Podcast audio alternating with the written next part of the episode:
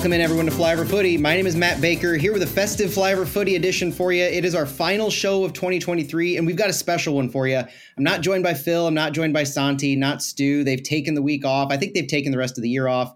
But I'm joined by Chris Gebhardt from STL Soccer News. I'm so excited to be joined by you, Chris. How's it going? Why don't you introduce yourself and uh, what you do with St. Louis Soccer News?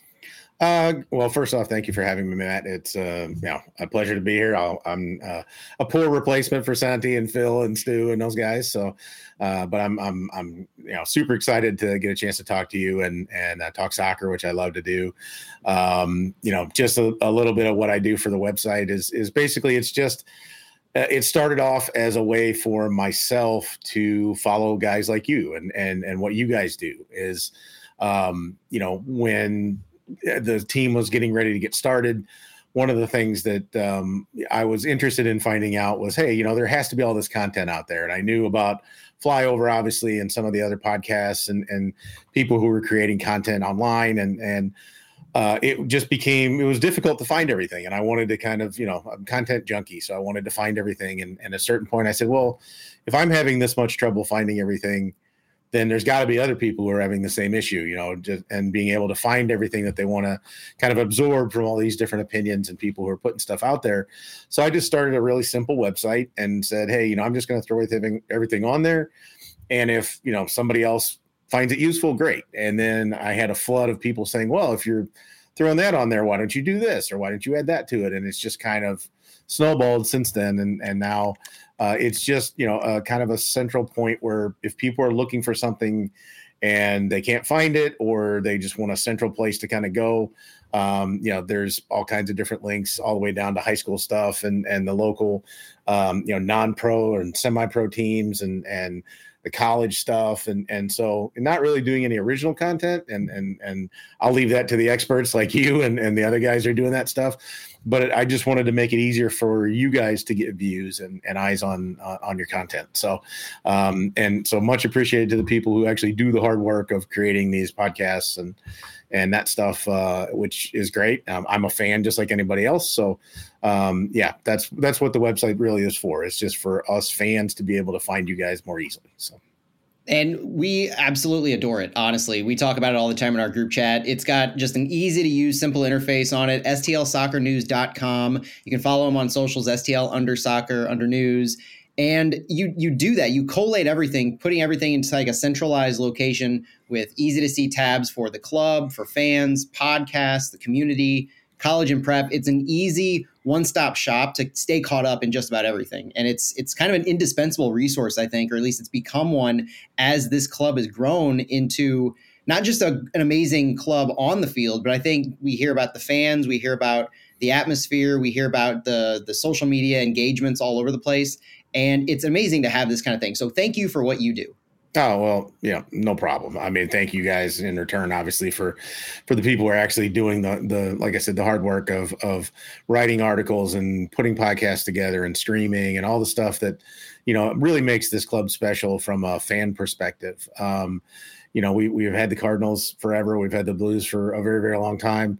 This is a, a different feeling around this this club, and it's really ours um, as a community, and and to be able to contribute or give something back um, is has been great for me, and and just to be able to to help highlight the people who are you know doing this kind of stuff and and and helping get eyes on content and uh, you know it, we the schedules and all that stuff you know if it helps somebody who want interested in going to a uh, you know, a college game or a high school game or you know any of that kind of stuff the more that we can keep people involved or get new people involved in soccer in the st louis community is just going to make it even stronger. Um, you know and and one of the things i wanted to make a real quick mention of is you know i've had people who have complimented me and it's very nice and i, I very much appreciate it. Um, but the the original person who did this is no longer with us is steve olson. Mm-hmm. and um, you know i am a one hundredth of what he ever was. Like you know he was the you know kind of the godfather of this kind of thing of of you know collating and, and being at every event and all that stuff. So you know unfortunately he's not with us anymore but he was really the one who you know started this kind of thing and then um, you know, unfortunately, since he's not around anymore, I said, well, maybe I can do something, but I will never even approach his his level of contribution to the St. Louis soccer community. So much much love to him, to to Steve Olson. So you've picked up the baton well and continue the tradition, and I, I think it's something to be proud of to see that type of content carried forward, and and it it kind of gives us all a nice platform to um, help get you know familiar with everybody and and kind of collaborate with everybody else. So it, it's fun as a as a creator to see that happen. Yeah, for sure. Um, you know, and and I like highlighting people like Dave Lang and St. Louis Soccer Tracker, you know, Mr. Simpson, you know, like all yeah. all the people who are putting their stuff out there and and um, you know, it just it it's great to be able to highlight those guys. They're, you know, you guys, the podcast people, the the you know, the the people on X or Facebook, they're the ones who I want to get the attention because you're doing the work. And so if I can help with with that in any way, that's what I try to do. So the wind beneath our wings, right, Chris? I won't break into song, so I hope hopefully you won't either. So well, then uh, we we better pivot over to some news because sure. yeah, yeah. there has been some news. We haven't. It feels like we've been. It's been forever since we've done a flyover, but uh, two weeks, I guess, is is what the off season is for. It's our last show of 2023. We we think, unless something amazing or something unbelievable would happen, this is what we're planning for. And we're going to recap everything that's gone on in the past couple of weeks. Unfortunately, we've had a little bit of a longer offseason than we wanted. But St. Louis made a quick announcement early into their offseason that Kyle Hiebert had been signed to a new deal. This one took us a little bit by surprise. It wasn't anything that we were really expecting. But uh, I think uh, it was it was polarizing in a certain way because Kyle Hiebert tends to draw that reaction. But the deal itself, City signed Kyle Hiebert to a new contract uh, running through 2026 with a club option for 2027. Hiebert's been with St. Louis obviously since he signed a contract with City 2 in 2022.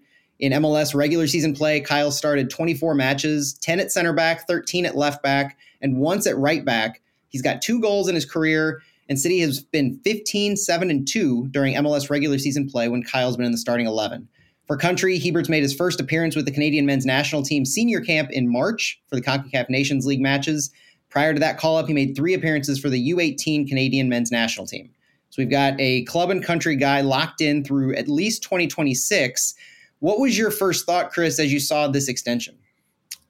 Oh, uh, it made perfect sense to me. Um, you know, uh, I think from a on-field perspective, he's the kind of guy that, yes, he is a center back who was forced into the left back position basically out of necessity. Um, and hopefully, if he is going to play more there or play, you know, continue to play there, he will continue to grow and and develop his skills as a left back. I don't know if that's the plan. But if it is, then he's the perfect kind of guy that gives you that flexibility of, hey, you know, Parker needs a rest or Nielsen needs a rest or, you know, whoever, or there's an injury. And to have a little bit of flexibility on that back line, uh, I think is really nice. Um, and to be able to say, like, okay, you know, Markanich is out, or Hiebert's going to start for him, or he's going to start at center, so a center back. So I think it, it makes sense from a flexibility perspective um, you know, and and it made sense to me rather than to just say, okay, we're not going to resign Hiebert, and we're just going to go out and get a guy who can only play center back or who can only play left back. It's almost like getting two depth pieces out of one slot. So that's what I thought about it. So. One of the one of the big feedback I saw, some of the comments related to the depth piece, the fact that a lot of people see Kyle Hiebert as good depth to an MLS side that needs that depth the more matches they're playing. We've seen what can happen last year when you're lacking depth in a certain position, and I point to a left back or a center midfield where you're having to pull players from other positions to try and fill gaps for extended portions of the season. This this really does hit that, and you're you're spot on. Left back, center back he he was put in a position at left back where he's never played before. He was very open and honest about that. He took it from that first game against Sporting KC and he ran with it. He was our left back for a, a majority of the season. And I, I see the success that he had in that, but I also see the the dedication and commitment to the system. He's definitely grown to be a Carnell guy, in my opinion. Just like you know, we saw uh, Jared Stroud as that kind of a player, where he's he's he's in the lineup. He's proving himself in practice. There's a reason he's out there. He's he's got the flexibility of the center back, left back. He does what he needs to do, and it's it's interesting to look at this deal, new contract through 2026, possibly 27. and you compare it to some of the other players on our back line because you're you're seeing a little bit of a of a coming into focus over the next few years in addition to the goalkeeper position I think which we'll get to in a minute but I just want to throw some numbers out there in kind of context for Kyle Hiebert looking at our current center back and our current left back situation Hiebert signed through 26 option for 27 Tim Parker is currently signed through 2024 with an option for 25 Joakim Nilsson is signed through 2026. We don't know if there's an option associated to that, but most MLS contracts contain options. So Parker through 24, op- possible option for 25. Nilsson signed through 26. Josh Yaro, his option was just picked up for 2024. Anthony Markanich is signed through 2024 with a possible 25 option. So you're looking at guys who this year, 2024, you could be seeing the end of the line for greater than 50% of our back line. And then you have Joakim Nilsson through 26, Hiebert through 26. Whether you call it a depth piece or a center back of the future, I think you're seeing that there are there's consistency and continuity being set up by Lutz and Carnell with some of these players. Yeah, that's I mean you as a sporting director, GM, whatever sport it is, you know, you have you have two eyes and you have to have an eye on what's happening this season and then you got to be looking down the road. You always have to be planning, you know, what's next. And so, uh, what you don't want to wind up is a situation where you have you feel like you're forced to sign somebody or to re-sign them or to keep an you know, pick up an option because you don't have any better solution or you don't have any depth behind them or nobody coming up to take to, to push them for that spot. You don't want to be in a position where you're like well it's either this guy or nothing. And so um, you know I, I think that especially when you talk about it i'm sure we'll touch on it tonight just the amount of games um, you need bodies and you need people who can play at this level. And and um, you know my hope is that uh, again if if Hiebert is asked to play at the left back position or the center back position uh, during the year, um, which I'm sure he'll play both. Uh, I don't see unless they go out and get somebody at the left back. I, I, I imagine that Hiebert will still play there.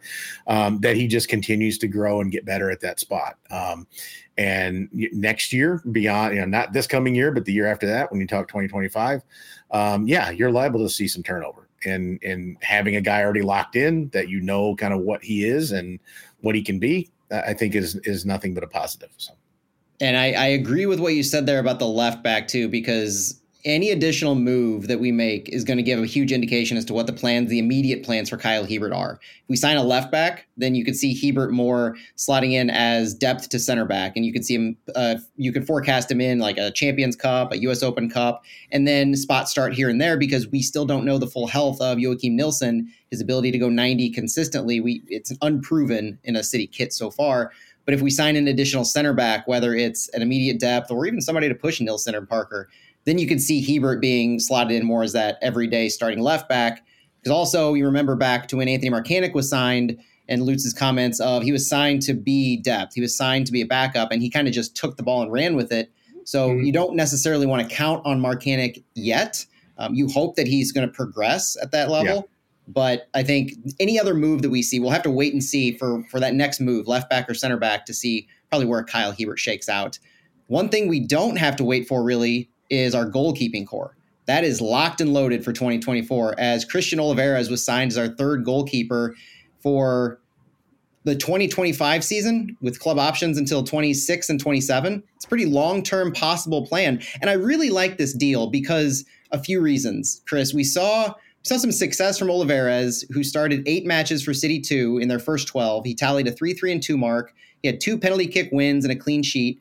Kid's only 21 years old. He was hurt for a good portion of last year, and that's kind of one of the only reasons that he didn't see more time with City 2. But the amount of time, the amount of growth that he showed, he's, he seems like he's one of those guys, the perfect example that we've talked about on Flyover of developing the pathway to pro. He's, he didn't come through the academy. He's a Tacoma, Washington native, but he developed well with City 2, and now he's getting that opportunity to be promoted. And his work, kind of just like uh, you, you look at the contracts for the defense, you can see a possible eye to the future here where Bürki is signed through 25, Lundt is signed through 24 with a possible option. So that contract of Olivares signing through 25 with options, those options could easily be picked up if he's seen as a goalkeeper of the future. What do you think about picking up Olivares? Uh, well, again, I think it's it makes a perfect sense, especially when you think about you know Lundt's signed through this year, Bürki signed for two more years. Um, I almost equate it to a hockey situation where you might have a guy in the minor leagues who's ready to go, but do you want to bring him up to sit him, or do you want to you know get him a chance to play? And so um, having Olivares and signing him now, and basically, you know, I think you know all things considered um, one of my one of my things for that I was saying pretty much all season consistently was Bürki plays too much. He he he is playing too many games. Uh, he even kind of expressed you know how worn down he felt you know kind of mm-hmm. two thirds of the way through the season with the heat and the the you know the humidity and um, I think you know by the you know we talk about depth and we talked about the center back position. I think by the end of the season, Parker and Bürki were were toast. I think yeah. they played too many games, um, and that's not a criticism of the staff, but um, you know, and, and and you know that's that's definitely not. But I think they were just exhausted, um, and so. Bürki needs, you know, if if they have faith in Lundt that that he's the guy that can be the number two this year, uh, that's going to play games uh, then you know they need to utilize him. Um, he can't go through the whole season play two games again.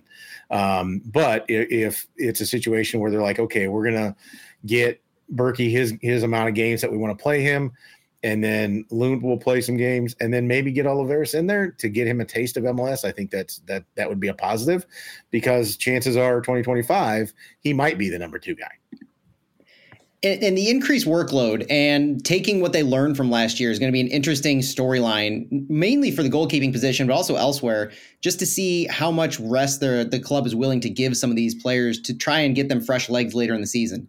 It's it was a very interesting dynamic to see St. Louis so hot early, and then they didn't go cold as the season progressed necessarily, but they definitely cooled off a little bit. And then when they got to the playoffs, they obviously went ice cold. But juxtapose that to a team like Sporting KC, which you have to, where they started off so dreadfully and then they picked up steam. That's something St. Louis is learning from, and they're they're going to take those lessons to heart. But they're almost thrust into the fire even more because of Champions Cup, and so you do wonder if Olivares, unlike Michael Creek, may see time starting for City at some point where Bürki and Bürki and or Lundt are healthy scratches, and he just gets an opportunity that where they have maybe an entire two month stretch where it's a match every three or four days. If that scenario happens, if we progress in Champions Cup to the point where we're doing Champions Cup, US Open Cup, MLS play, I, I definitely see Olivares as getting at least one or two starts there in that segment of games.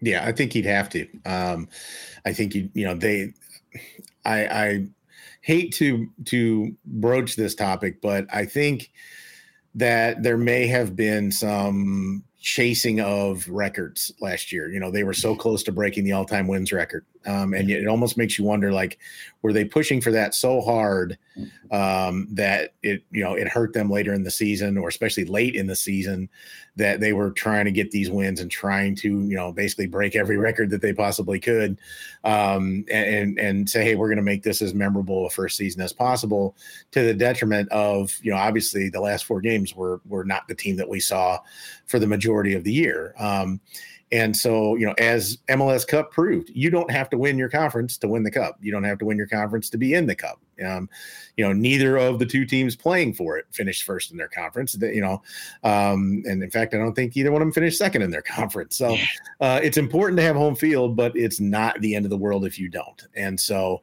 uh, especially with the current format, and so as as Kansas City showed in the first round against us. So, um, yeah, I definitely think that uh, the learning from this year will help the staff. Um, I think will help Carnell, and you know I think they've identified already that hey, you know we have depth, we need to rely on it. Uh, where we don't have depth, we need to go out and get pieces. And uh, I think we're going to lead into another guy we're about ready to talk to or talk about.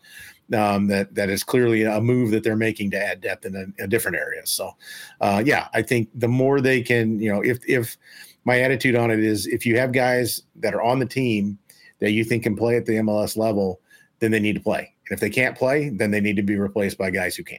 And you know, you need to trust in the, the team that you have. And the next deal that we made definitely pulled in a guy with MLS experience and proven at this level. Chris Durkin comes to St. Louis in a at this point in our club's young history, a blockbuster trade. I think it's the the biggest one we've made so far. Uh, St. Louis City SC has acquired United States Youth National Team and DC United defensive midfielder Chris Durkin for midfielder Jared Stroud, defender Lucas Bartlett, and $300,000 in 2024 general allocation money. Chris Durkin will become the first U22 initiative roster spot for St. Louis City. Durkin turns 24 in February. He played three years at the USL level while signing a homegrown deal with DC United at the age of 16. He was their youngest homegrown signing, and he made his MLS debut in March 2018. Played a season and a half for DCU before being loaned to St. Trudens in the Belgian First Division, familiar club for anybody following St. Louis City natives or St. Louis City players who come from Europe, where Klauss found some time, so they were teammates for a bit. Durkin completed a permanent transfer to St. Trudens in May 2020.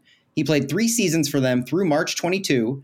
Afterwards, he came back to MLS, and this is where I, I love his story because his pathway back is very MLSy. Houston Dynamo used their number two pick in the allocation order back in 2022 to select Durkin to bring back. DC United then reacquired him through a trade for $325,000 of GAM. They signed him to a U22 deal. It's that same U22 deal that City acquires in the trade, and it runs through 2024 with a club option for 2025. Did you catch all that, Chris? Does all that make sense?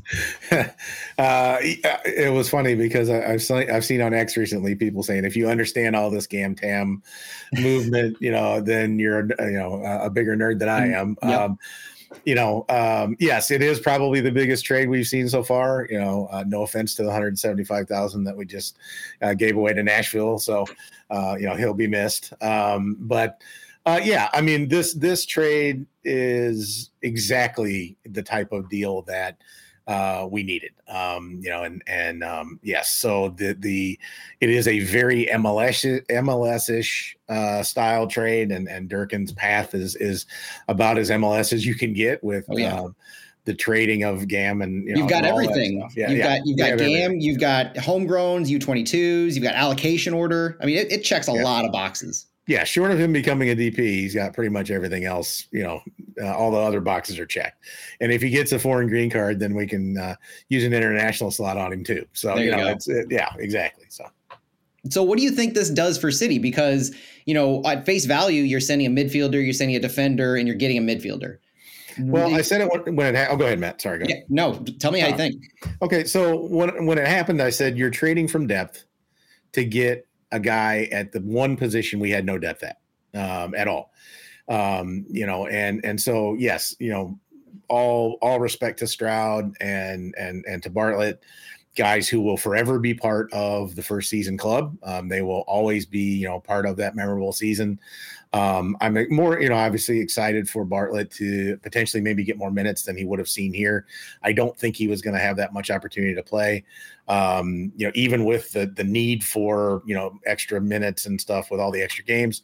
Um, and I think Stroud, you know, as as love hate as many people had with that particular player, um, it's a guy who I think as the season went on the reason he was getting so many minutes was not because necessarily of his improved play. I think it was because Alm was hurt.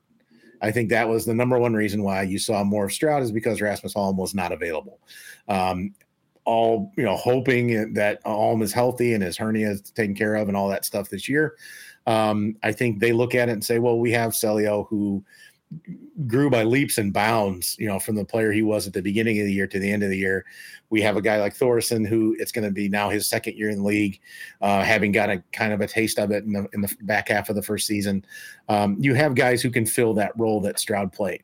Uh, so you're trading from depth there. You're trading from depth from Bartlett for the one position we had no depth at, which was center defensive midfield all you had was Blom, um, which you know he had kind of an up and down season. Uh, when he's great, he's great, um, but you know obviously he had COVID, he had an illness, he had a, a you know he pulled his groin. Mm-hmm. Um, you know I think he had a lot of difficulties when it was really cold. I think he had a lot of difficulties when it was super hot and humid.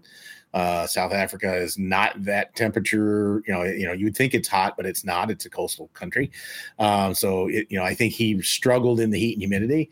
Um, and when he was out of the lineup, and you could probably speak to this, it was very noticeable that we had nobody who could really replace him as a six. And throughout the season, we tried different things depending on uh, who was available and just at how long we were without Blom. So you're talking about at that point in time last year, we had Edu Löwen and Njabulo Blom as our double pivot if we were running a 4 2 3 1. Lutz had always described Blom as the missing piece that the defensive mid that we needed. He's always described Edu Löwen more as an engine, a box to box. So you see his his mindset for those two players. He straight up called Chris Durkin a young, talented defensive midfielder. And so in his in his quotes in the article, hardworking, ambitious, fighter mentality, that exact kind of player that you want as the 1B to Njabulo Blom or the 1A, one two Blom's 1B. But last year it was needing to convert an attacking midfielder in Indiana Vassilev to play defensive midfield, a position that he's never played before. If you remember last preseason, we were talking about seeing Indiana Vassilev and AZ Jackson as our defensive midfielders in preseason because we had nobody else. We were waiting for Blom to come. That's how much how much pressure, how much we needed Blom in that lineup and how much we were expecting him to carry the workload for the defensive midfield. We were converting other players in already in preseason just to fill a gap until he got here. And so when he went down, we were looking at keeping Indiana Vassilev there. We were looking at thrusting Miggy Perez into action for an extended period of time where now you've got uh, you, you've got the excitement of Perez, but you also have people saying he wasn't ready for it. And that's neither here nor there at this point. It was he had the ability to play and he was a great stopgap for getting us to where we needed to be. At this point, you're also having Tyson Pierce on the roster, though we don't expect him to necessarily play a huge a feature role next season, and definitely not as the defensive midfielder number six. But this midfield now it's bolstered by the fact that yeah, Indiana Vassilev can still play there in a pinch, but you also unlock his ability to return to the attacking mid, play more of a starring role, or at least swap on with AZ Jackson or with Knut Thors and Rasmus Alm, play a feature role in the attacking mid, no matter what competition you're in. It adds to the depth up there. But when you're looking at whether it's going to be a 4-4-2, a 4-2-3-1, having Durkin and Blom complement each other in a double pivot or in uh, sub roles for each other, it gives you so much additional flexibility throughout the season. You don't need Blom to go 90 every week. You don't need you might not need Blom to even feature every single week, which just means you're going to prolong his ability to go to the end of the season in addition to what he's learned about himself and how to handle the heat and humidity of St. Louis, there's a lot to like about being able to bolster this one position. And as good as we thought, as good as I thought Jared Stroud was last year in for large portions of the season, as good as we both know Lucas Bartlett was for at least a two month period of time where he was starting after Hiebert moved to left back. The fact is that we are heavy in both of those spots, heavy enough to where the loss is completely viewed as dealing from positions of strength to bolster an area of need. And that's that's almost straight up exactly what this is. We're going to talk about the depth chart here pretty soon, but without Stroud, you're still looking at an attacking midfield that contains Knut Thorson, AZ Jackson, Rasmus Alm, Celio Pompeu, Indiana Vassilev, Tomas Ostrak for two or three positions, depending on your formation. Now you're looking at a defensive midfield that will contain Edu Löwen, Njabulo Blom, uh, Chris Durkin, Miggy Perez, and, and a, a growing Miggy Perez. So there's a lot to love about that ability, knowing how important it is at any given time to the style of play St. Louis has. Yeah, it what it does, it's almost the first domino, you know, because what it does is it allows you on any given match day to assuming Blom's there, right? Because he's going to be gone with international duty, presumably, and and and it's you know, at some point, you know, potentially. You hope.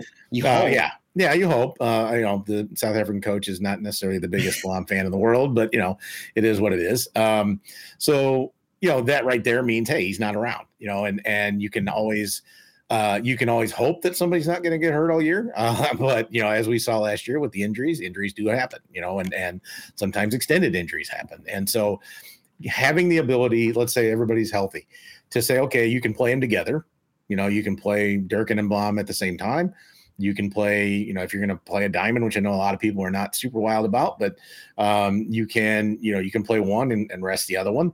Um, you can, if you're going to rest one and still play two, you know, CDMs, you can slide Löwen back there, or you know, and what that does is it allows, like you said, guys like Vassilev to maybe go back to where they should be playing, or or that natural um, position that they have, and where they're not being pressed into into duty. Because when you think about it this team last year had a center back playing left back in Kyle Hiebert, had a attacking midfielder type of Vassilev, which I think he's pretty versatile, but he got pushed into playing a role where he's not really used to playing it. And at the end of our season, our starting right back is a midfielder, which is Akil Watts. And so, um, you know, Watts to me is more of a midfield type, and so he got pressed into duty as as a right back. And so, um, yes, I think that this is the first domino that says, okay, now we have a two deep spot for CDM uh, at the six where we can we can plug in one of those guys or both of those guys depending on who we're playing. Um, and it allows other moves to get made or other people to return to position because you know it snowballs. Because now when you think about things like okay is az jackson going to be here all year you know there's all these rumors about potentially him you know uh, being uh, sought after by european teams okay well you better have somebody ready to go, you know. And and if you have Vassilev playing, you know, backing up center defensive midfield all year, he's not ready to kind of step into those shoes. Now who's doing it, right? So right. I think it's this is this was the perfect kind of opener um, and the perfect you know first move to make as far as acquiring somebody this season because it fit the one thing that they didn't have any answers for, which was what do we do when Blom is gone, and, and they were always scrambling all season long and this is perfect. And and you know he's going to provide that stability at the six. He also has probably a little more uh, offensive capability than Blom does, even though you're not going to ask him to do that. Um, but it's always nice to have a guy who can threaten uh, threaten the goal. Um, and the other thing too that I don't think, and, and maybe you can touch on this, and maybe I'm mistaken, that I don't ever hear anybody talk about with Blom is he is a guy who plays a very physical style of soccer. Okay. Mm-hmm. He's a very physical guy who's also five foot eight, 150 pounds.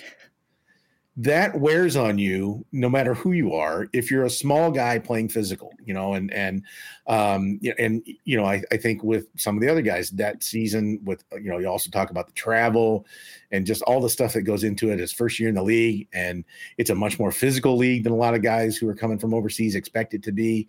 Um, but he's a he's a smaller guy who plays a very physical style, and that wears on you. And so to have the ability to say, okay, you know what, let him sit this one, let you know, plug Durkin in there or play them together, and and that way you're not totally relying on him at, at the six. I think it's great. Njabulo Blom is an interesting kind of case study in uh, our young club's history of bringing on a player late in the preseason, kind of the only player who we had to do this and he was acclimating to such a different environment, a different climate in a lot of different ways, culturally, uh, weather related. But he he said multiple times throughout the year how difficult what it was the transition to play in America in St. Louis, away from friends and family. But also at the end of the season, he was alluding to things that is, are as simple as nutrition and trying to find things that work for him here and, and adapt his body uh, to eating and drinking right and to everything that goes into preparing yourself physically. And, and you could tell that in similar ways that we talked about Bürki and Parker just being burned out, you could tell that the season wore on him significantly. So having him learn from those experiences, coming back for a second season, in addition to the the depth that Durkin and the the kind of relief that Durkin can provide him. That's going to be huge for this club. And Durkin is going to offer, I mean, he's six foot, 165 pounds, so he's a taller guy. He's going to offer a different look, a different feel at the defensive mid. He does have impressive passing ranges. He is an impressive defender. He can also play a little bit on the right side. So if you need him to move over a little bit, maybe he can offer some flexibility. Like he he does a lot, he did a lot for DC United to progress the ball up the field. And when you look at some of his stats and try to figure out what kind of a player he is, he's his as compared to midfield. If you look at FBref, he's in the 88th percentile of touches in the attacking penalty area. He's in the 91st percentile in the progressive passes. So this is a guy who's good at moving the ball up the field. He's quick. He's able to he's able to progress himself high up the field. And so you wonder how that's going to work for St. Louis if if he's alongside Blom. This might provide a little bit of extra flexibility to what Löwen would try to do sometimes alongside of him in that box to box role. But the the the level of freedom that we're going to give Durkin is going to be really interesting to me, and it, it's going to come off of how we play him alongside Blom or in place of Blom, and how that cascade affects the rest of the team. And we'll talk about it on the depth chart, but I'm just really interested to see if they if they're intending to complement each other or if they're more intending to be that 1A 1B options. That's that's the thing that I think I'm most interested in when it comes to Durkin. Yeah, um, you know, from from everything I've seen of him and uh, read about him and, and watched clips, and you know, all, all, you know, all of a sudden he turns into a guy you're super interested in because now he's on City. Um, the you know the ability his his distribution and his passing is what kind of excites me because you know for for everything that Blom does well and he does a lot of stuff well I think his the pace on his passes a lot of times is I think is something that he could probably improve on. Um, it, it, just I don't know if it was the style that he was used to playing, uh, but it just seemed like a lot of times we were asking him to distribute um, more than we probably should have um, because we have guys who can. You know, I think to me, Löwen is is is the kind of your guy who he's he's the guy who needs to be distributing the ball. He he reads the field so well, and he you know he makes passing. You know he he makes beautiful passes, um, but he is your quarterback. Um, you know, and you, Az is almost to to use another sport equivalent is he's Az Jackson is more of your point guard on a fast break he's your transition guy to get the ball and move it quickly upfield because he has all that speed and quickness. Uh, whereas Blom, I think sometimes you know we we need him to do a specific job and a specific role, and if we don't ask too much of him, like we don't need him to become this great distributor of the ball because I, I don't know if that's in his game right now. Um, but with Durkin, I think he's maybe a, a hybrid of okay, he can defend you know, like Blom does, and and you know, be that that central defensive midfielder that we need, but also have a little bit of that Löwen distribution ability of, you know, helping the transition game, getting the ball to guys like Az, getting the ball to you know guys like a Célio on the wing, you know, and helping you know break through that kind of initial wall of defense that a lot of teams started to fall into against us, especially later on in the season. So I, I think it's nothing but positive for for the Durkin move we're starting to get into it so let's dive full on into where this all leads us. Um, you know we have one one trade before we get to the depth chart so let's quickly cover that.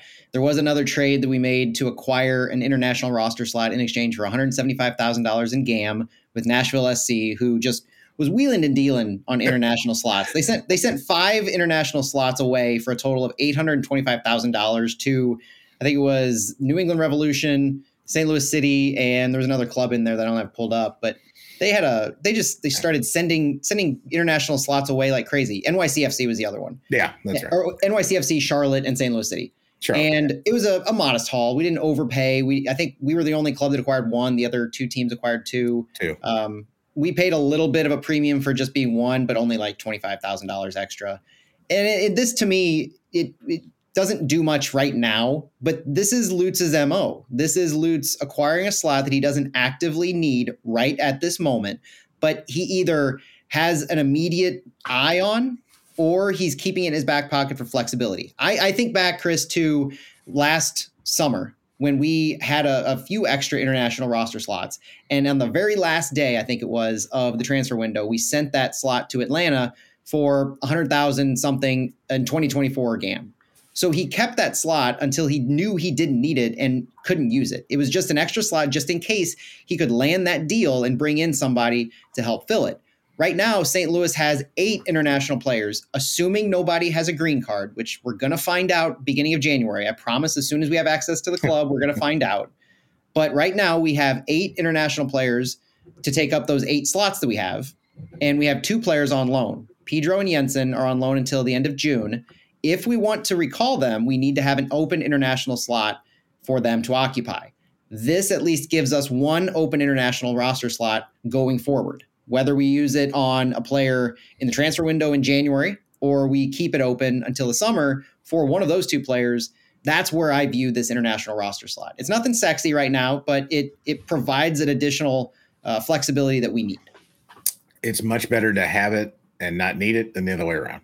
Like um, you know, to find yourself in a position where you desperately need to get one of those and mm-hmm. then you don't have it available for a particular player that you might have a, a, an immediate need for or have a you know a deal in place you know if we you know uh, it, it's much better to have that flexibility exactly like you said you know and and whether they're looking at somebody right now uh, that could potentially you know fill a spot that they you know that they need that that international spot for or they don't have um, you know anybody in mind um, although Lutz was in Aberdeen yesterday, basically hanging out with Derek Rae, Who knows what he was? Who who knows who he was looking at? But you never know. Uh, yeah, you never know. Um, and that's what I said initially. Is I'm very interested to see if this is something that's leading to something, or if this is more of sticking in the back pocket. And if we need it, then it's available. Whether it's now, whether it's you know in the summer transfer window. Like, um, yeah, again, like you said, you know we we're waiting kind of patiently to see okay you know what it, what's coming and you don't know because this isn't you know basketball baseball hockey where you know everybody that could potentially be in the league you watch them yeah. in other sports in college or whatever they can pull somebody out of someplace you've never heard of, and all of a sudden he's, you know, he's playing left wing for you, or you know, i.e. Nökkvi Thorson. How many people knew who Nökkvi Thorson was before they you know expressed interest in him or the rumor was that they were interested in looking at him so um so yeah i think it's much you know there was no tribute uh, video for the 175,000 in GAM. I mean, you know, so uh, best of luck to him in, in Nashville. Um, we wish yeah, him well in his future yeah, we, we, we, do. Yeah, maybe he'll get more use in Nashville. So, uh, so yeah, I, I, definitely think it's it's worth having that spot available. Whether they use it or not, who knows? you know this this takes us straight through to the depth chart conversation because that flexibility that we have talking about how Durkin's going to fit in with Blom we we basically have the same number that we started with at after those uh, end of season roster moves. We're we're still at 25 rostered players with two additional players on loan. So where we sit right now, as we record this on December 14th, St. Louis City has the ability to sign five more players in this offseason. They have two on loan that will come up at the end of June, so they'll need to figure out something to do with them if they fill all five. Personally, I don't think they're going to fill all five. I think they're going to have flexibility again going forward, whether it's signing a homegrown midseason or bringing back one or two players off loan. I don't see us filling all of these five open roster slots. I think that uh, we do have areas of need and so when I look at my wish list going forward to this offseason, whether it's in the reentry draft stage two, whether it's through a trade, whether it's through a transfer from outside of MLS, I want to. St- I still want to see us bolster our backline. I would prefer it to target the left back position, and I would like to see Kyle Hiebert see a little more time at center back. Um, my wish list starts at left back, and I think right back is another area that I I think we could bolster. Um, but I I'm overall happy right now with where we sit in our midfield and where we sit with our attacking midfielder and with our wings. Even I'm happy because I see to borrow a, a, a I, I keep doing this, uh, borrowing a John Mozeliak term. Um, Nökkvi Thorson is essentially like a new signing to me because of what Lutz had reinforced last year, that he was brought on to do exactly what the other internationals did in 22, which is get acclimated, learn the system, and then hit the ground running in 2024. Nökkvi Thorson is signed to a multi-year deal, so this this is his start. This is his chance. And sending Jared Stroud out, I see Nökkvi Thorson as either a primary option in the attack and a two striker. He's going to push for a starting spot, or as our starting left mid. I think he's a, a, completely viable option up there, along with a guy like Célio. And I love what having. I would love to have a healthy Rasmus Alm back. Let me say that. I think just like Joakim Nilsson, we we haven't seen a fully healthy Rasmus Alm in quite some time, and he, he he his return will be such a boost on that right side. It'll open up our center midfield for AZ Jackson, Indiana Vassilev, Tomas Ostrak, all of whom can also play those wide positions. There's tons of mixing and matching that can occur over there. You've already got four deep up front with Klauss, Gioacchini, Sam Adeniran, and Caden Glover. We talked about the central midfield earlier. We talked about center back and left back. Uh, Jake Nerwinski and Akil Watts as our right back combo. I do think there's an area of improvement there. I, I, you know, both of their contracts are coming up, so there could be a long term option. So fullbacks and anything else that we might do for depth going into all these competitions that we have? Yeah, I, I, think that when you talk about the right back position, you know, Nerwinski had certainly had his moments. He had that beautiful cross uh, mm-hmm. to Klauss in the, uh, I think it was a Minnesota game uh, in the pouring down rain. Yeah. Uh, for that where he header. pointed, where he yeah, pointed. where he, he guided Klauss, like go, go head this ball in. I'm about to hit. It was perfect. Awesome. Yeah. Um, and so Nerwinski certainly had his moments, both good and bad. Uh, and I think Watts as well had, you know, he is obviously, um, more of an offensive player or offensive minded player um, you know, who's who's been kind of forced into playing that right back role. Uh, to me, if they're going to get somebody at the right back, it better be some. Uh, to me, at least, it should be somebody who's better than either of those guys. Mm-hmm. Because if it's not, then you don't need that depth. If you've already got those two guys and they're your one and two, whatever combination you want to play them in, uh, unless you're going out to get a starter uh, to say, okay, we're going to have here's our new right back with Nerwinski as the as the as the you know one B or the two, and then Watts shifting back more into a midfield role, who also can play right back when if necessary. Um, I, I think that you know to me that that I, I wouldn't go get another guy who's like either one of them um, because now what you don't want to have is is three or four guys who are all basically the same or at the same level, um, and then because then you're kind of flipping a coin like okay who's hot at the time, who needs minutes, yeah. you know. But to me, if you're going to get a right back, it, it needs to be a starting right back. Um, and I almost looked at it the same way with a left back. If you're you know if you're not happy with you know Hiebert playing there or Marcanic needs more time to develop or whatever, uh, go get a starter. But do you really need to get just another depth piece? At those positions, maybe, but you know, uh, not necessarily going to be a high priority. Yeah. Um, with the midfield, like you said, uh, you know, I've I've I've been uh, on the Rasmus Alm bandwagon since game one. Uh, I think he was the missing piece down the stretch. Uh, I think his reads on our pressing style and his reads of when to press and when not to was so important and was very noticeable when he wasn't there. Um, I think he he he's awesome at making the the decision of okay, I should press up and or not. And you know, Klauss is another guy who does a really good job at that. And he, you know, he often guides like, hey, let's press or let's not. I think Alm was always in sync with him with that. And and, and when he was gone with his injury, I think it was very noticeable. Um, and so yeah, uh, having you know, hopefully a full healthy season out of Alm having Thorson, like you said, um, you know, I think our midfield attacking midfield depth is great. Um, I'm interested to see if they can unlock Ostrak a little bit more this year mm-hmm. uh, because I don't really know what he is. Um, you know, I think he got pushed into kind of being a late sub. Uh, in a lot of games, you know, coming on at the 75th minute or the 70th minute or the 80th minute. And it's really hard to kind of get as a player, I, I imagine it, it, has to be very difficult to get in any kind of game rhythm at all when you're seeing 10 minutes a game or 15 minutes a game. And, you know, are you being asked to defend a lead? Are you being asked to try and score, like, you know, and, and press if you're behind? Um, so I don't really know if we saw really what Ostrak is. Um, I don't know if he's a, an all light or if he's, you know, a more of a defensive mind. I just don't know because we just didn't see that much of him to really kind of get a good, good read on it.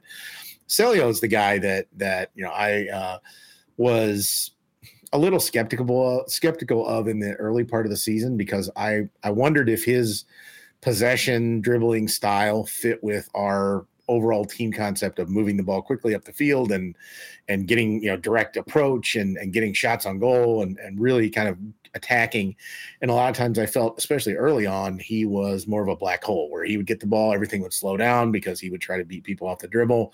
Um, and I think he did an awesome job of of modifying his game just a little bit um, to do everything he does, eh, which he does very well, but do it faster. Um, and I think he, I think, you know, by the end of the season, he was a guy where I was like, man, he's going to get way more minutes next year because he was phenomenal down the stretch, you know, and, and in the playoff games against KC, you could see how dangerous he was.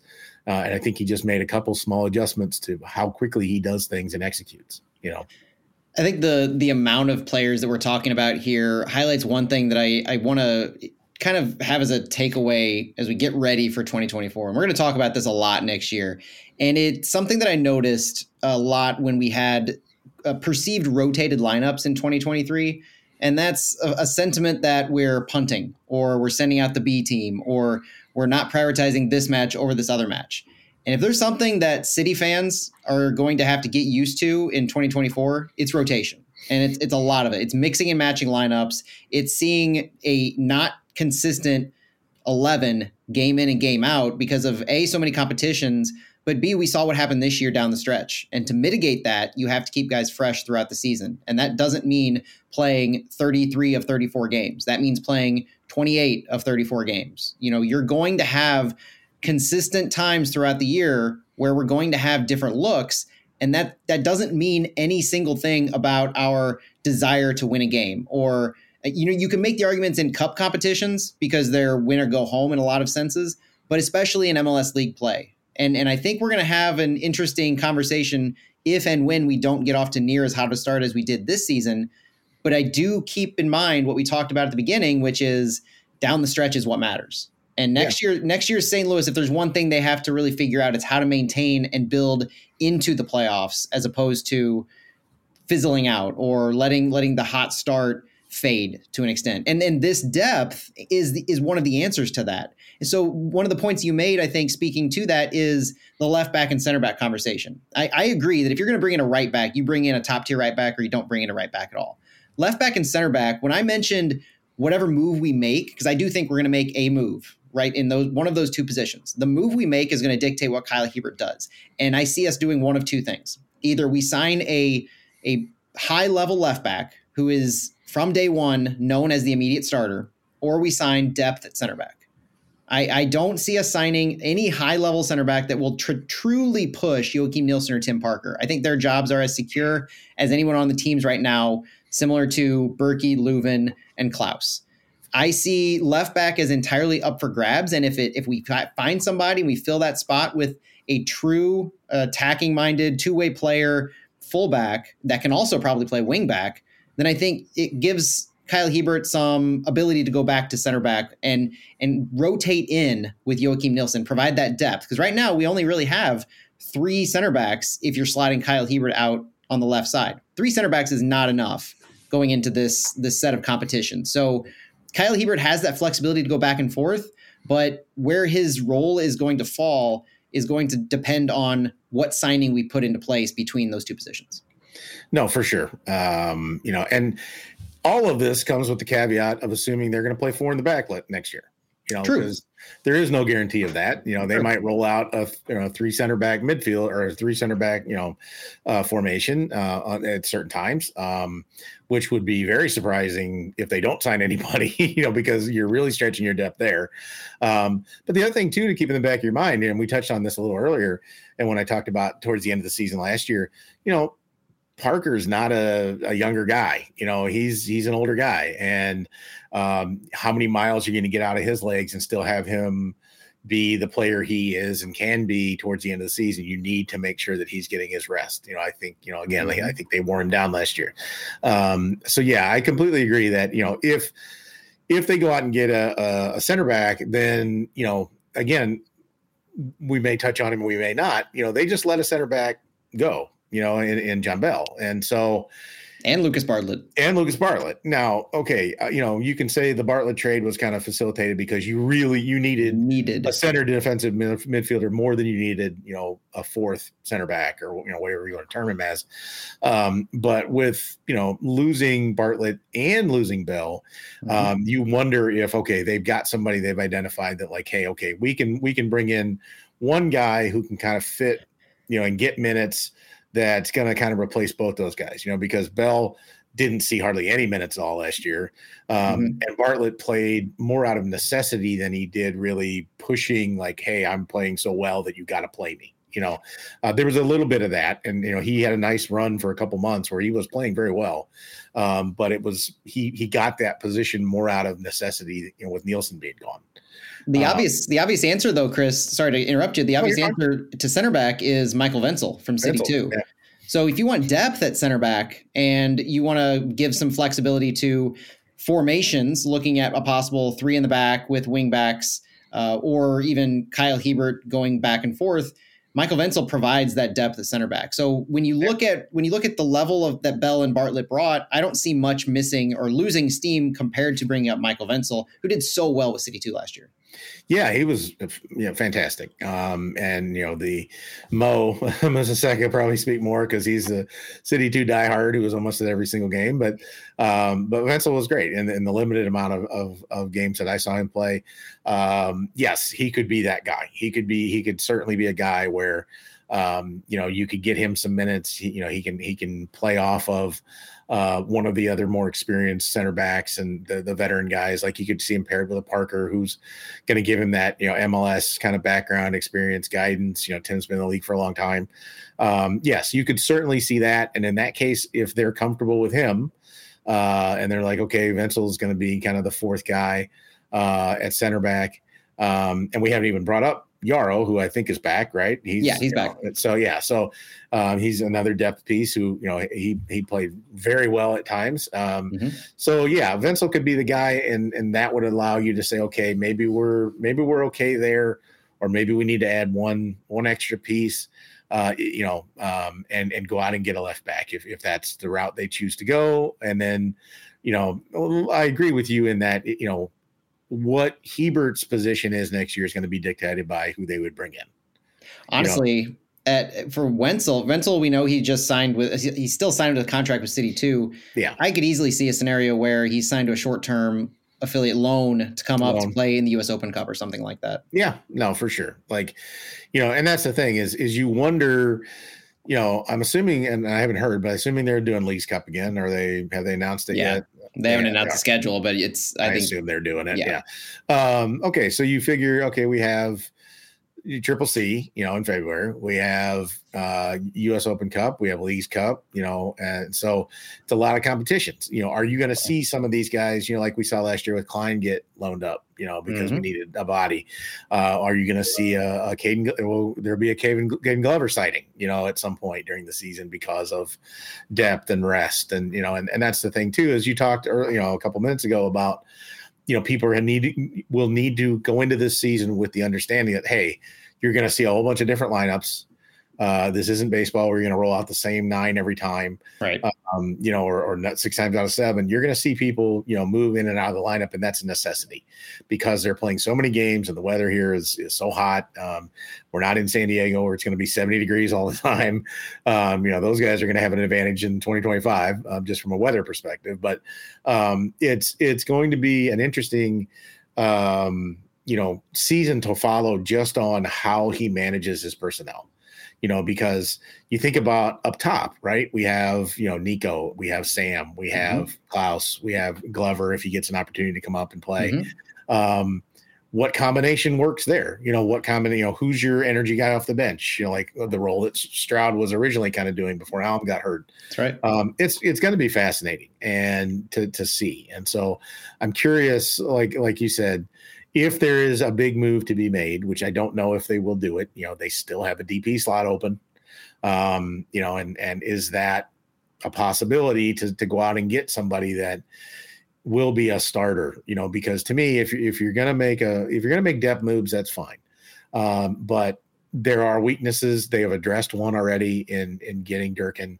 Um, but if you can get a talent upgrade at a left back, or to me, even a right back or a, a center back, wouldn't necessarily be a starter over Nilsson or Parker. But again, you have to always keep an eye on the future. And like you said, if if Hiebert's your guy going forward, once Parker's not here anymore, um, you always have to be looking for that next season down the road and, and to help yourself as much this year. But if you can find a guy that, you know, and they have a lot of those guys who are in that 26, 27 range who are probably not going to Europe at this point in their careers uh, who are, you know, you have younger guys like an AZ who might, and, you know, people have even thrown out Sam's name potentially for that um, to go overseas. But uh, to find guys who are in that 26, 27 year old range who you can sign to a multi year deal who are going to be here in the MLS. Um, yeah, I think, I think that for sure. Um, if you have an upgrade at starter over left back, then you have to make that move. You know, yeah, I think you do.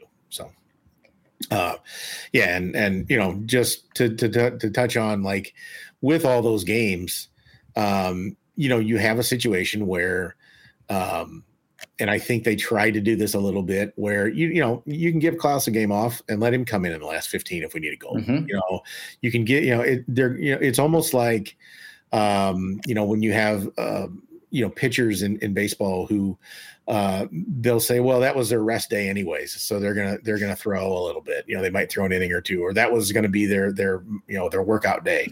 Um, you know, you can you can give guys time off and still have them make an impact in a particular match, right? You don't yeah. have to start everybody all the time. You know, that's so, right. Yeah, and and I think I think that's that's one of the big takeaways, and I think that's so keeping in mind. Um, all of this necessary depth and kind of where we're going from here there's there's a handful of things i think we need to remember before training camp starts. And kind of as we look through the holiday season look at uh, what's coming up in the off season and we, we've talked about what we think st louis city needs but uh, how can they acquire them? So there's not a whole lot of off season activities left the re-entry draft stage one is over. St. Louis did not select a player. In fact, only two MLS teams made moves: Austin FC and, or uh, sorry, Seattle and Austin FC. They each selected a player. Seattle Sounders selecting Jon Bell as one of the two players in the re-entry stage one. Um, no other moves were made according to the announcement by the Seattle Sounders. So St. Louis stood pat. The there's one more round of re-entry. And we've talked on our socials about what reentry is. So if you're listening to this and you don't know, it's it's basically free agency light and it's in draft form. You you don't qualify for free agency. You've only had you have had at least one year of service in MLS and you're at least 22 years old, but you're you're allowed to be selected in a draft, a two round draft by teams. You're not a true free agent. It's kind of like the Rule Five draft, restricted free agency, whatever you want to call it. Uh, but there's one more round of that on December 21st, next Thursday. Other than that, it's the Super Draft on December 19th, Tuesday of next week. And St. Louis City is not, I would not expect much from that. We've already traded away our first round draft pick to Colorado for the Anthony Markanich deal. Uh, last year, we traded away our third round pick.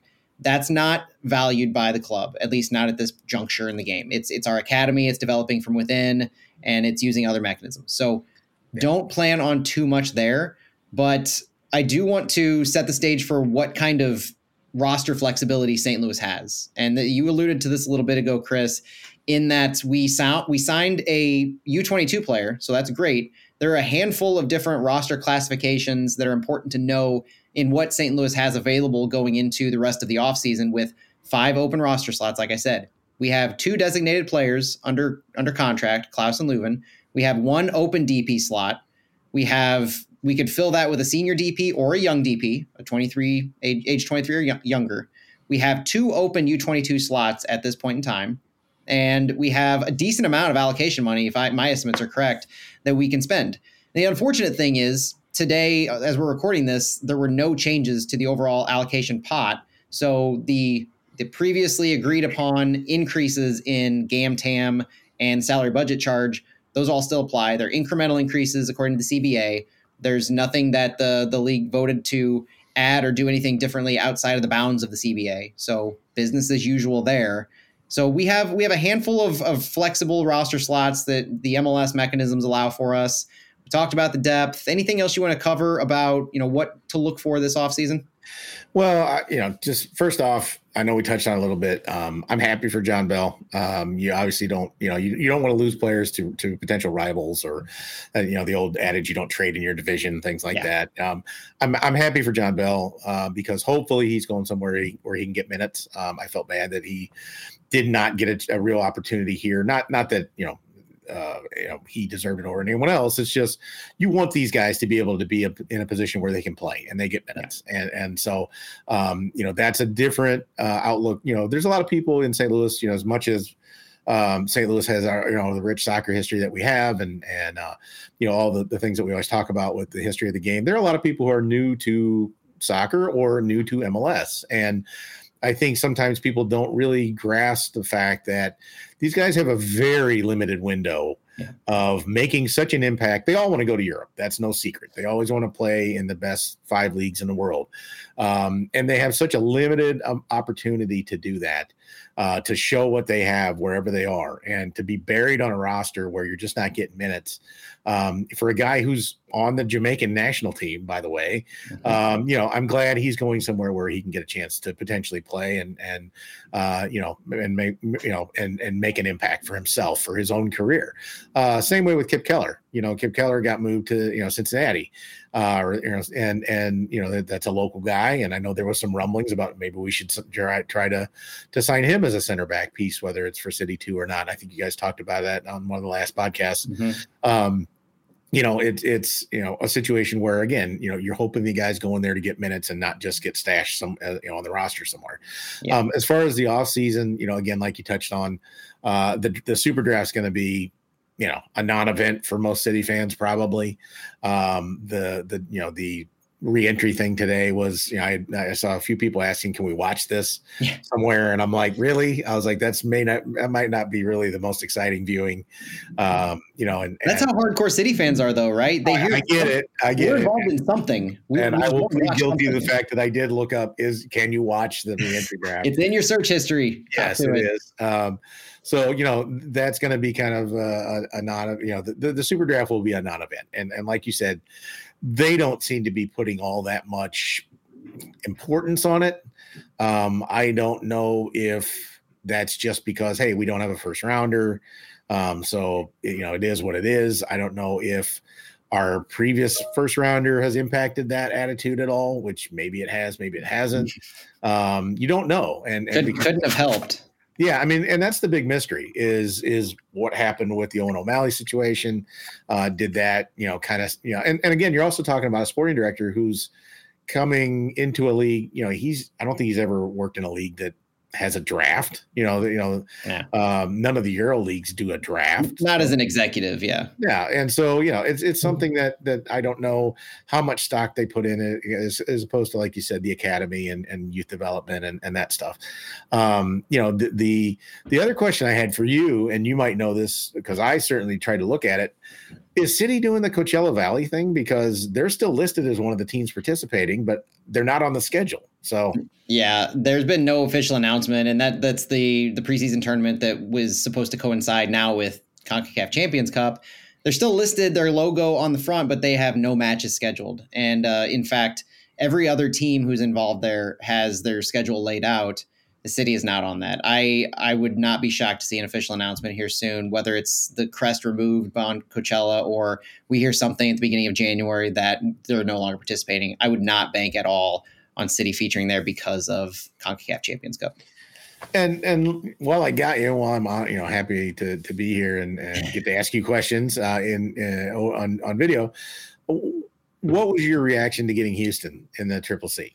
Uh, was it more of yeah? I wish we would have gotten somebody new or interesting to play against, or was it hey? these are teams that we could potentially actually, you know, do something with and and make waves and, and make an impact in this tournament. What was your initial reaction to, to the Houston? Yep, that was the other big thing that that happened. And um, you know, I, I I don't know what I was really expecting. I think I was just more in the happy to be there mindset, just watching it unfold, watching the draw live, and just knowing St. Louis City was in there.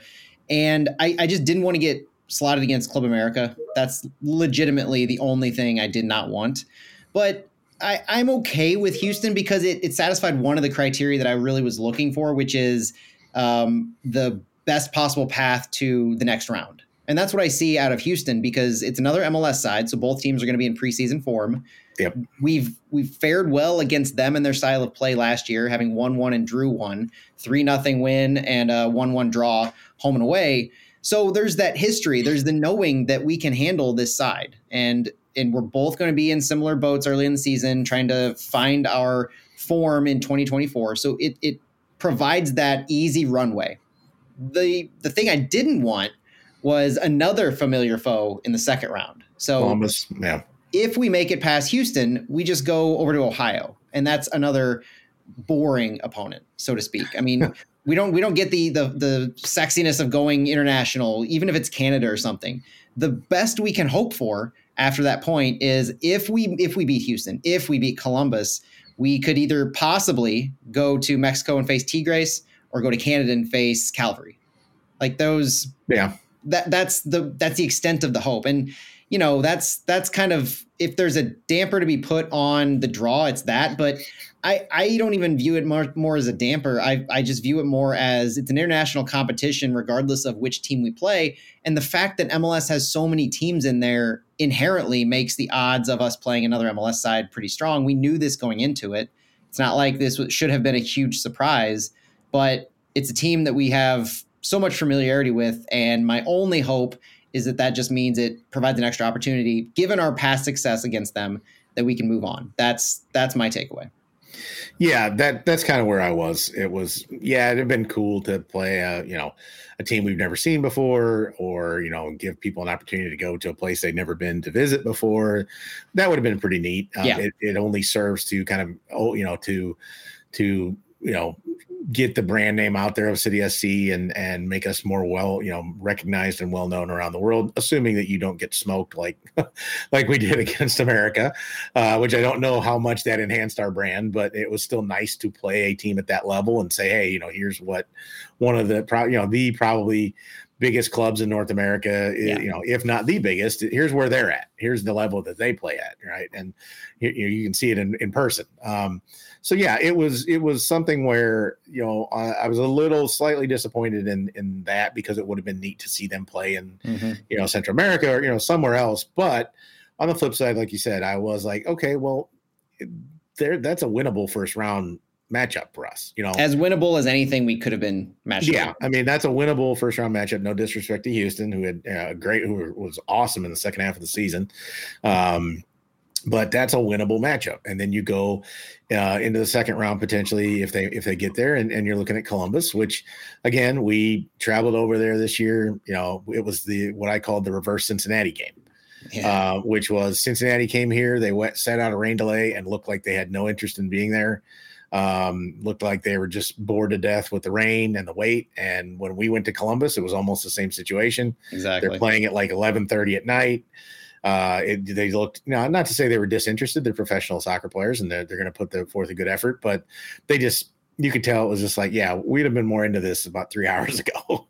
Uh, you know, we've been sitting playing cards for three hours, and we want to do something else, right? So, uh, so yeah, I mean, you, you see, you would see potentially Columbus, but there is that cachet of they are the defending MLS Cup champions, you know, Absolutely. and so, um, so yeah, and and so that's that's kind of where I was at the same in the same boat. And and you know, I guess the other biggest thing that has happened, obviously since this afternoon, is is the rule stuff. Is is all the announcements of the modifications to the rules. You know, you talked about, you touched on a little bit about the um, the fact that you know they're not making any changes to like the number of DPS or or the TAM GAM stuff. Like mm-hmm. that's all kind of stinks. You know, stagnant.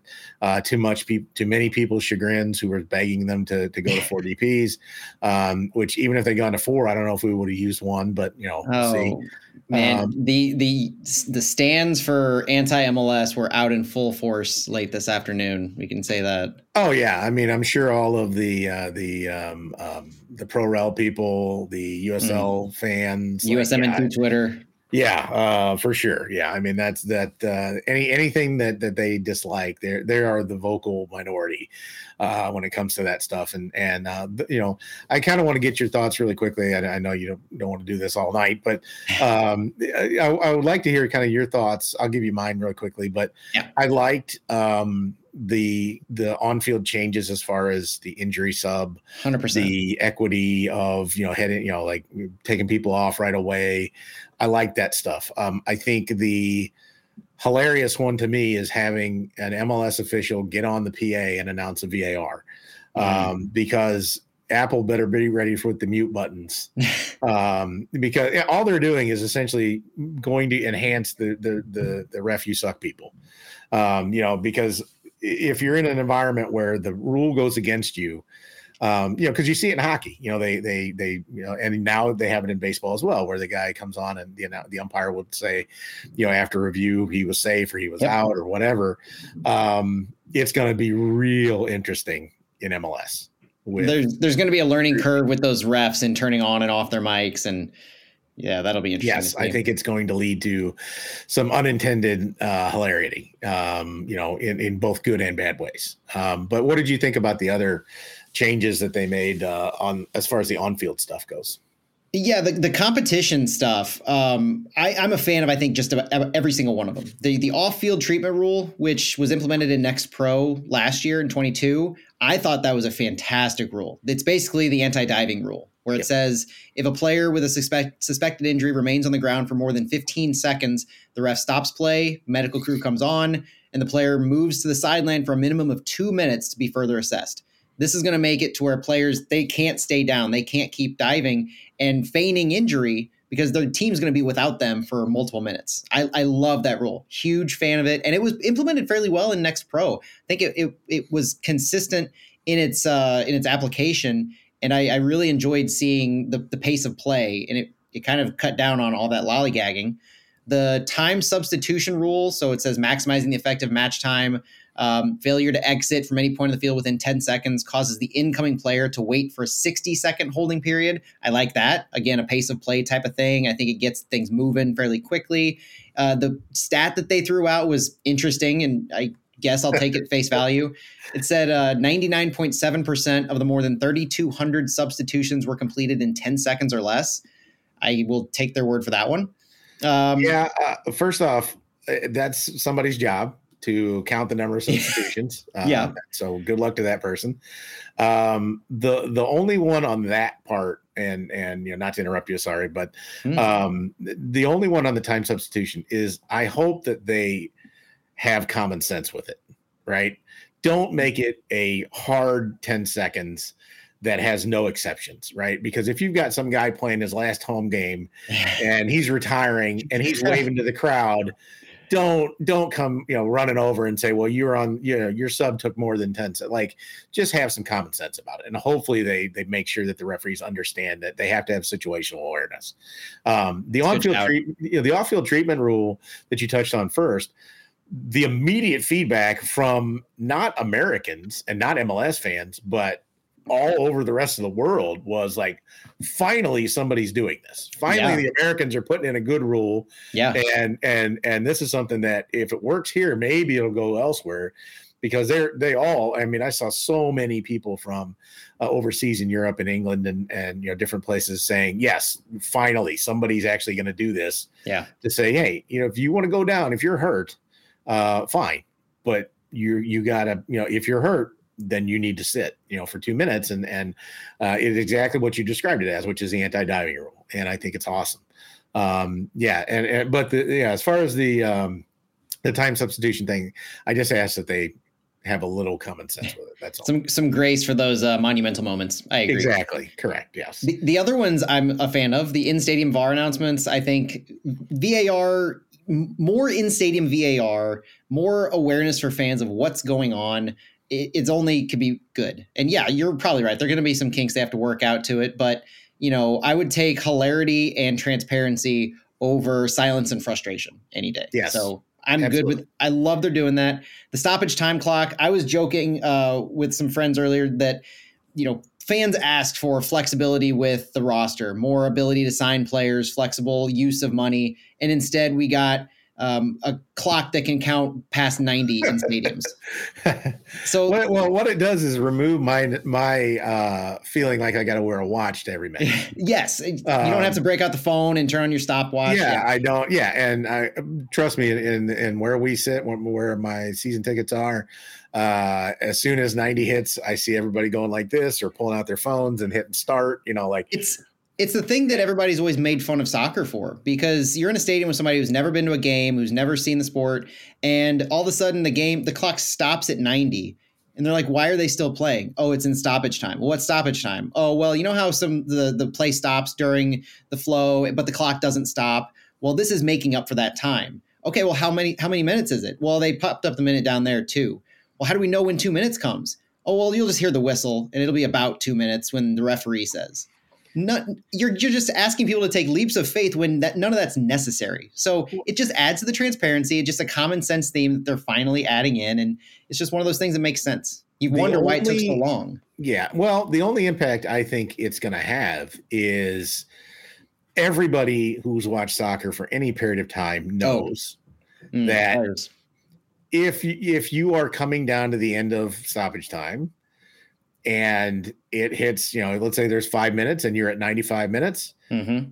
and you're driving towards the goal, he's going to let the play go through. He's going to, you know, most officials are just naturally going to say, let me let this sequence continue yeah. until the ball gets cleared or they score a goal. Like they're not, you know, they are not just going to say, oh, well, it's 95 minutes, we're done. Like, you know, and, no, and so, but it, I, I think it's going to, expose that a little bit more. I think. I think that'll be more transparent, but from a, a player and a coach and a staff perspective, they keep those kinds of times. Like the staff knows exactly when 95 minutes is coming up when oh, you've yeah. got five minutes of stoppage. So like they're like it's just becoming more transparent to where the fans can now see that exact thing in stadium. And on TV, it's been like that. Like we yeah. see, oh, it's five minutes. They're they're letting them finish up this drive type of a thing. Yeah. It just makes it to where the people in the stadium now get the same benefit that the staff has with their watches, that the people watching on TV have with their of their graphics. Like I just I think it just makes sense for the fan experience in the stadium.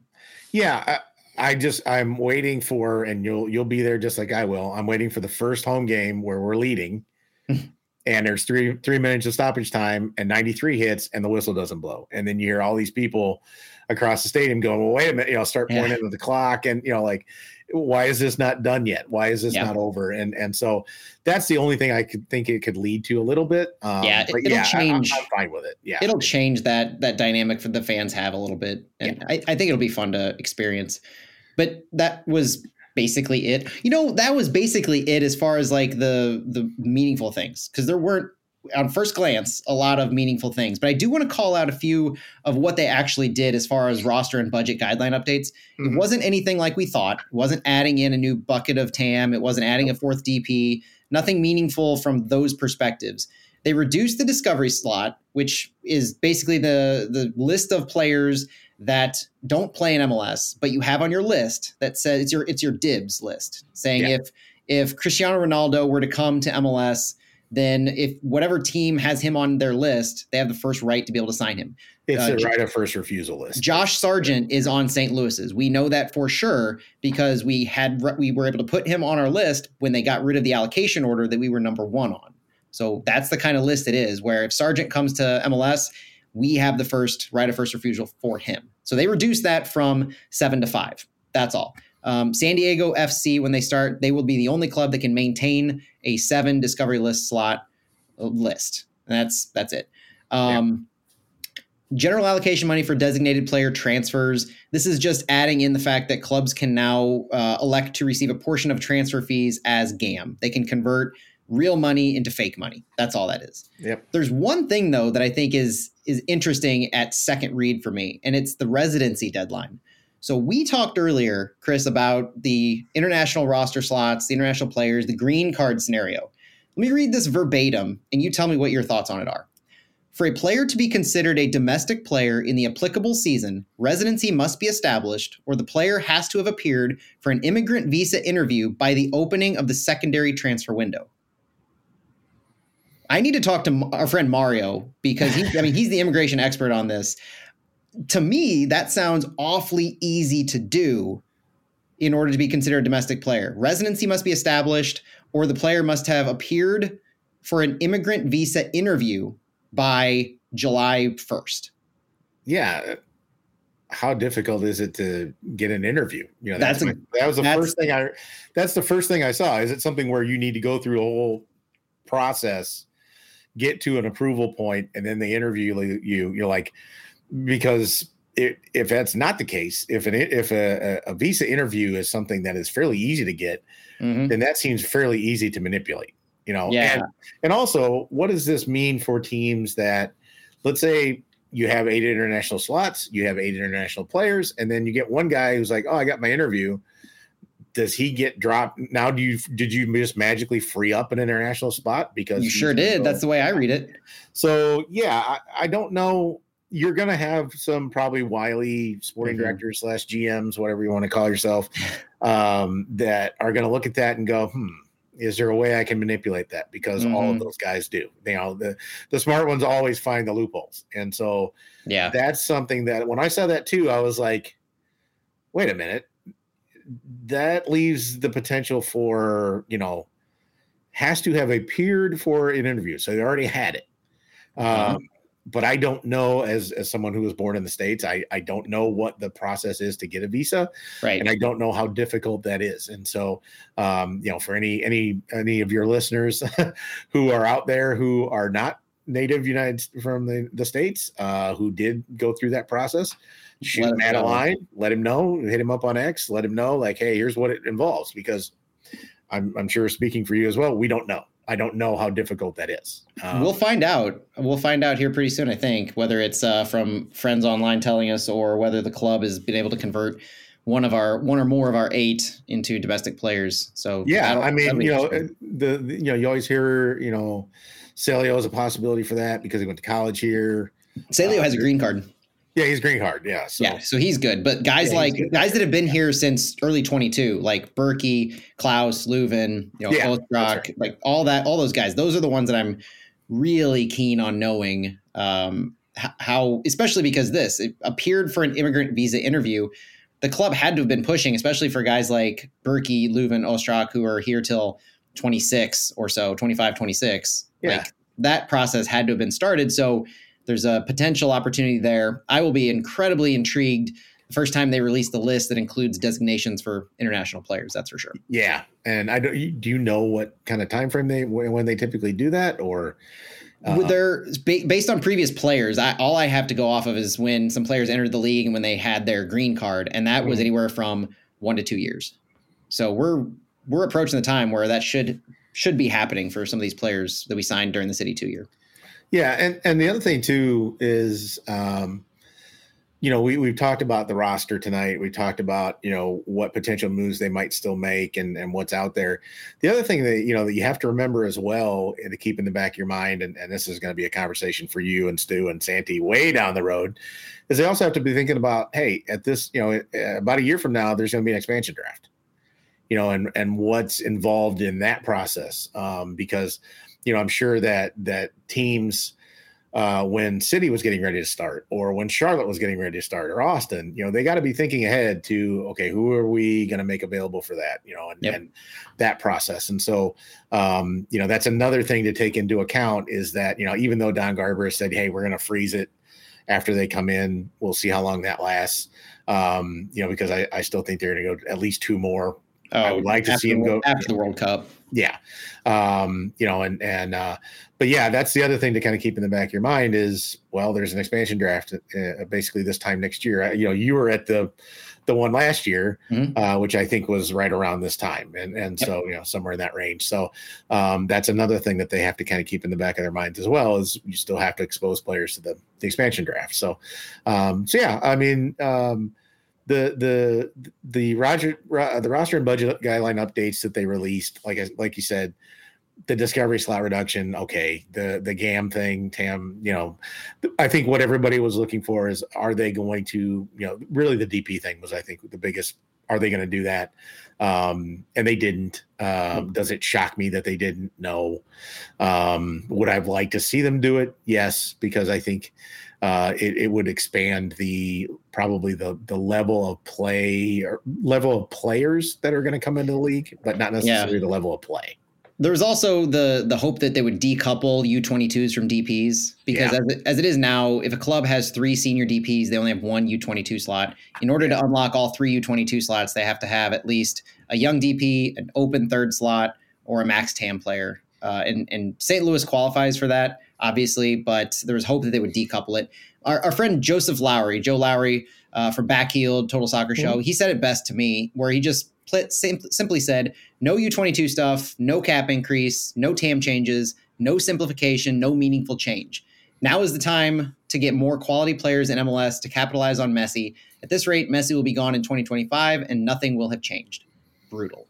Yeah, uh, you know they they've made such a push and the, the other reason too is i'm a little surprised that they didn't go you know and and and try to get another dp slot is is apple frankly mm-hmm. um you know because they're tied you know they're tied at the hip now with apple and and yeah. obviously apple was was pushing and was contributing to that uh to messi being here um and you know having another dp slot would would open up now again the thing i always kind of think about when you when you talk about that is just having an extra DP slot doesn't mean that an owner is going to, you know, or, or, any franchise is going to go out and spend the money for a guy uh, to bring him here, or, or you know, nor would a guy necessarily want to go to a certain place, right? Yeah, that's the thing when you start talking about some of these higher end guys coming over here. Um, you know, no offense to St. Louis, Minnesota, Kansas City slash Kansas, um, you know, Houston, you know, some of these cities.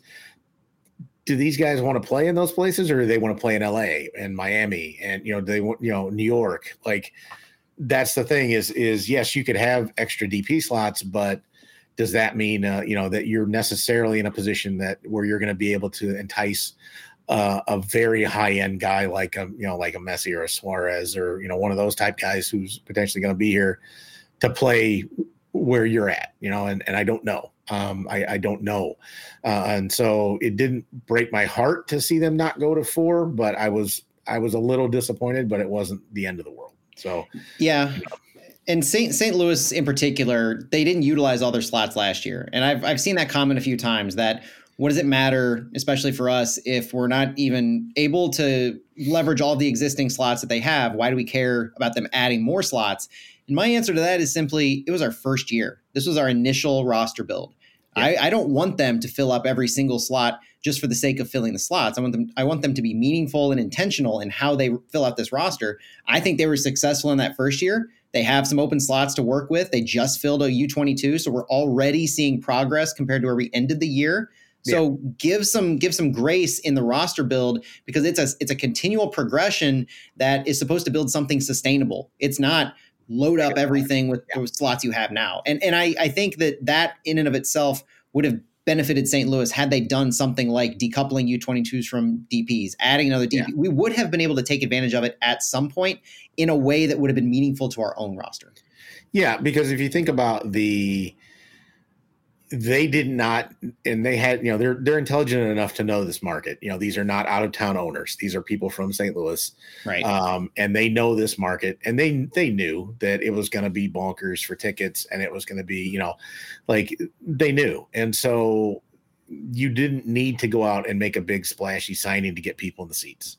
You didn't have to do that um, which is is nice for a season or two but it's not sustainable like you said. Um, you know what what they're trying to do and and and what we're all hopeful that they do is build a sustainable model of developing players and bringing guys in who are overlooked in other places and and developing a team culture and a team style. Um, and so yes uh, you know bringing bringing in a guy in the first season and also if you look at it from a business perspective you know I, I don't think they had any expectation that they were going to have the success that they had but they had to, you know, they knew based on season ticket holders or sales that they were going to sell out every game. And I'm not trying to be a cynic about it, but you know, I think from a business perspective, they could have looked at it and said, well, we're going to be jam packed in the first season anyways. It probably doesn't matter. And the success that they had was unexpected and awesome. And it was phenomenal and it leads to all these great memories. Um, but it doesn't, you know, it doesn't really mean anything. You know, look at what FCC has done. You know, they mm-hmm. were horrible for three seasons, and then they were okay, and then they were the Shield winners, right? So, um, but quick. they were starting from a different perspective. You know, they were starting from an established club, basically. Um, so, yeah, I think um, I don't think they they had any interest in going that route of having to sign somebody because they didn't really need to, um, you know, to make a splash because they knew this was going to be an instant, instant success anyways. Right. So, yeah.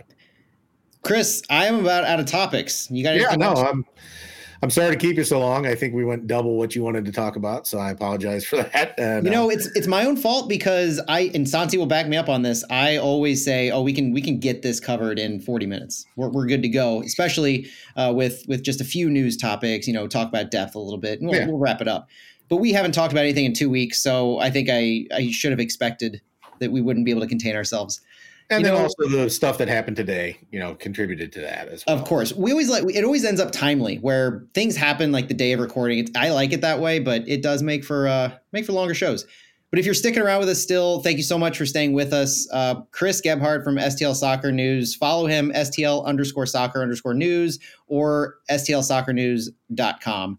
Fantastic website. Thank you so much for joining me, coming on. I'm going to have you back definitely for sure. Um, that was awesome. I, I, you know, means means the world to me that uh, that you would uh, invite me in, and it was, uh, you know, I love talking soccer, obviously, um, and to have, you know, the, you know, I've said it to you in person, but I'll say it again so everybody can hear it. You are to me what what I think you, you're our connection to the team as a fan. Because you have that kind of inside, you know, where you're at press conferences and you're, you know, you have relationships with people at the club.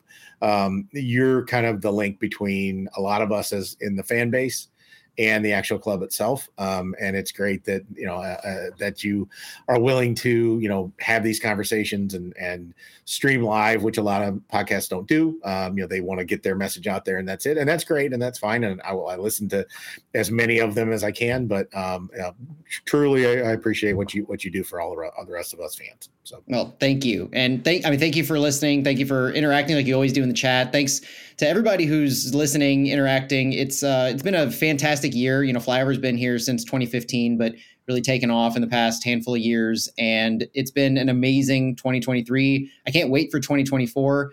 But as this is probably our last show of 23, I just want to say Merry Christmas. Uh, happy Hanukkah. It's the last night of Hanukkah, I think, tonight as we're recording this. Happy Kwanzaa for those who celebrate any of these holidays upcoming. Happy holidays. Happy New Year. And we will see you in 2024. See ya. Happy holidays.